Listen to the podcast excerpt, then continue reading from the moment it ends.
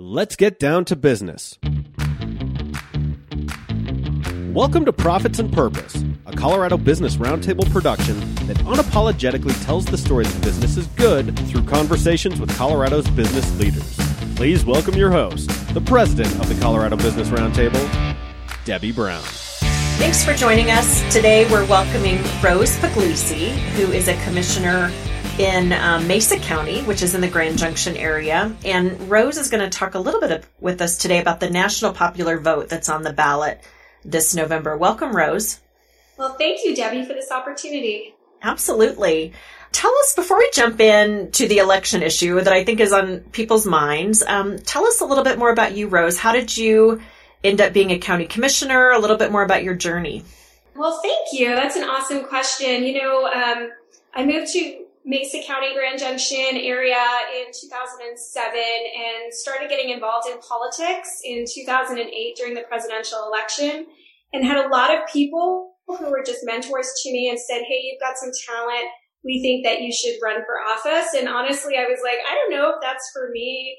Um, but really studied the county commissioner job and realized how much can be done at a local level. And I just fell in love with this job. And so I was, I ran in 2012, was elected and then reelected in 2016 and I'm ending my term um, at the beginning of January. So, and I'm term limited, so I cannot run again. Well, but, you can't run for commissioner again, but maybe, maybe never say never on elected life, perhaps. That's true. It kind of gets in your blood a little bit. So, yeah, so we'll see what opportunities come after this, but I have just loved being a county commissioner. Well, and you're a lawyer by trade before you jumped I, into public life. Is that right? I am. I was a real estate lawyer and just really loved and have always loved real estate. So it's it's been really incredible. But I found that it's really helped me as a county commissioner to critically analyze contracts and land use hearings and private property rights and really understand how that all works as being both a lawyer and a county commissioner. Mm-hmm, absolutely. And I think one of my best memories is a lot of the work that you've done on land use issues, particularly around natural resource is oil and gas, not only representing Mesa County, but a lot of your viewpoints, of course, also represent a lot of views of Coloradans and help protect Coloradans' lands and natural resources as well. So appreciate all you've done to help represent Colorado, really big picture. Well, thank you. I appreciate it. Yes, I absolutely love natural resources. We have an abundance, uh, obviously, on the Western Slope. So engaging in those issues has been really important for our business community and economic development. So um, it's been incredible to be able to work with people and form different coalitions with people that maybe don't normally all come to the table together and try to find solutions. Which is a good segue into today's topic. And I thought I, you're one of the leaders of um, the opposition to the national popular vote, which is on the ballot this November. And Coloradans, are, of course, are voting as we speak. So we wanted to get you on to briefly talk about the issue and how you got involved in it. So tell us a little bit more about what is on the ballot uh, for folks to consider regarding national popular vote. Absolutely. And kind of as a segue into the conversation we were just having, during the 2019 legislative session, there were so many different issues that were affecting counties and local governments and our constituents that we were working on. And I'll be honest with you, national popular vote wasn't on my radar at the time. But just to show you the power of five people, I'm literally walking down Main Street in Grand Junction one day and five people stopped me on my way to lunch asking what I was going to do to stop the national popular vote. And so along with Mayor Don Wilson of Monument, we, um, and a team of really incredible people, um, we decided we were going to go the referendum route, which would allow the people of Colorado to vote on this issue. And with our 2,200 grassroots bipartisan volunteers, we were able to get um, far more. We needed just under 145,000 ballot signatures to make the ballot.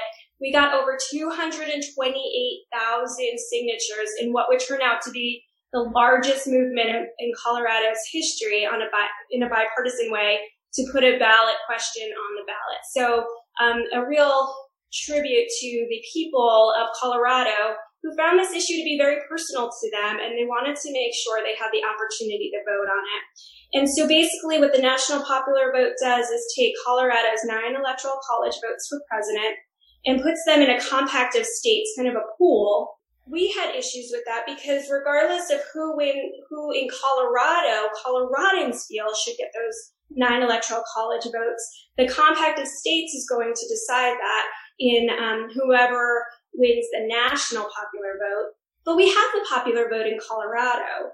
And so the winner of the popular vote in Colorado gets, as the, the system currently stands, gets all of our nine electoral college votes. So why would we want to give up that system that allows Coloradans to be in control of our votes for president? We are in the, we know um, who, which candidate will be in the best interest of Colorado, um, especially from a business perspective. We want to make sure that our president has um, pro-business policies, um, not high tax rate policies that will affect Colorado businesses. And so making sure we can vet and influence those presidential candidates as we have um, is really important. And I think that's why so many people engaged on this issue. Mm-hmm. Absolutely. And if anybody's ever thought about how hard it is to collect signatures, you know, you, it's amazing, like you said, the bipartisan effort that went into that, that said, wait a minute, Coloradans should have the opportunity to decide such an important issue. So kudos to you and the team. And it, it's almost like it just kept, uh,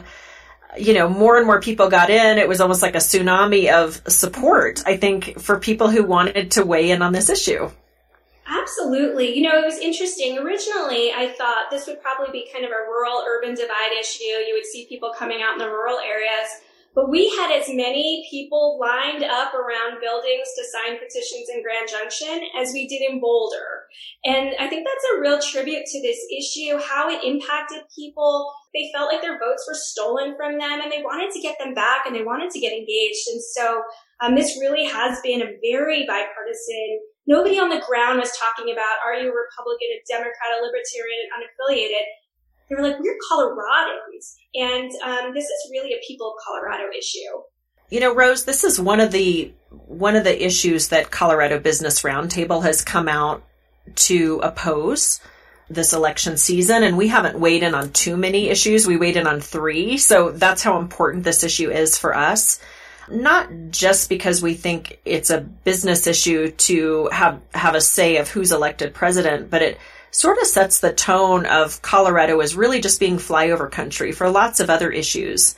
And we wanted to make sure that we preserve Colorado in terms of its importance um, economically, uh, you know, back to natural resources. Like, how do we make sure Colorado stays relevant in all the discussions at the federal level? Uh, and and we just felt like this that's chipping away at our ability to be a competitive state. Absolutely. And first of all, thank you to the Colorado Business Roundtable for weighing in and on the opposition side, especially on this issue. But no, we felt exactly the same way. And I feel that way as um, a rural local government elected.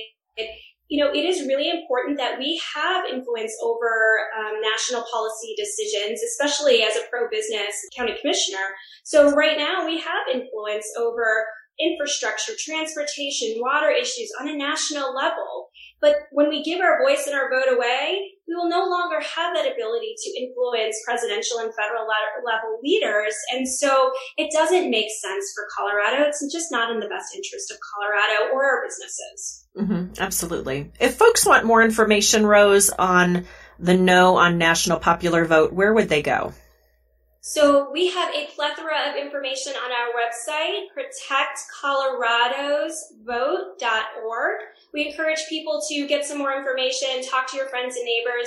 You know, I feel very strongly um, that the grassroots helped us put this on the ballot for the people of Colorado to vote on, and it will be the grassroots that gets us over the edge um, and hopefully be victorious on November 3rd, but we really do need your help. Well, we'll help spread the word. And again, t- say the website, it's protectcoloradosvote.org. Yes, absolutely. Okay, great. Hey, thanks, Rose Pugliese, Commissioner from Mesa County, on joining us today on our podcast through Colorado Business Roundtable. Thanks, Rose. Thanks, Debbie. This has been a presentation of the Colorado Business Roundtable. Be sure to check out all of our episodes on podcatchers everywhere at cobrt.com. Our technical producer is John Ekstrom in Deft Communications. Thank you for listening to Profits and Purpose.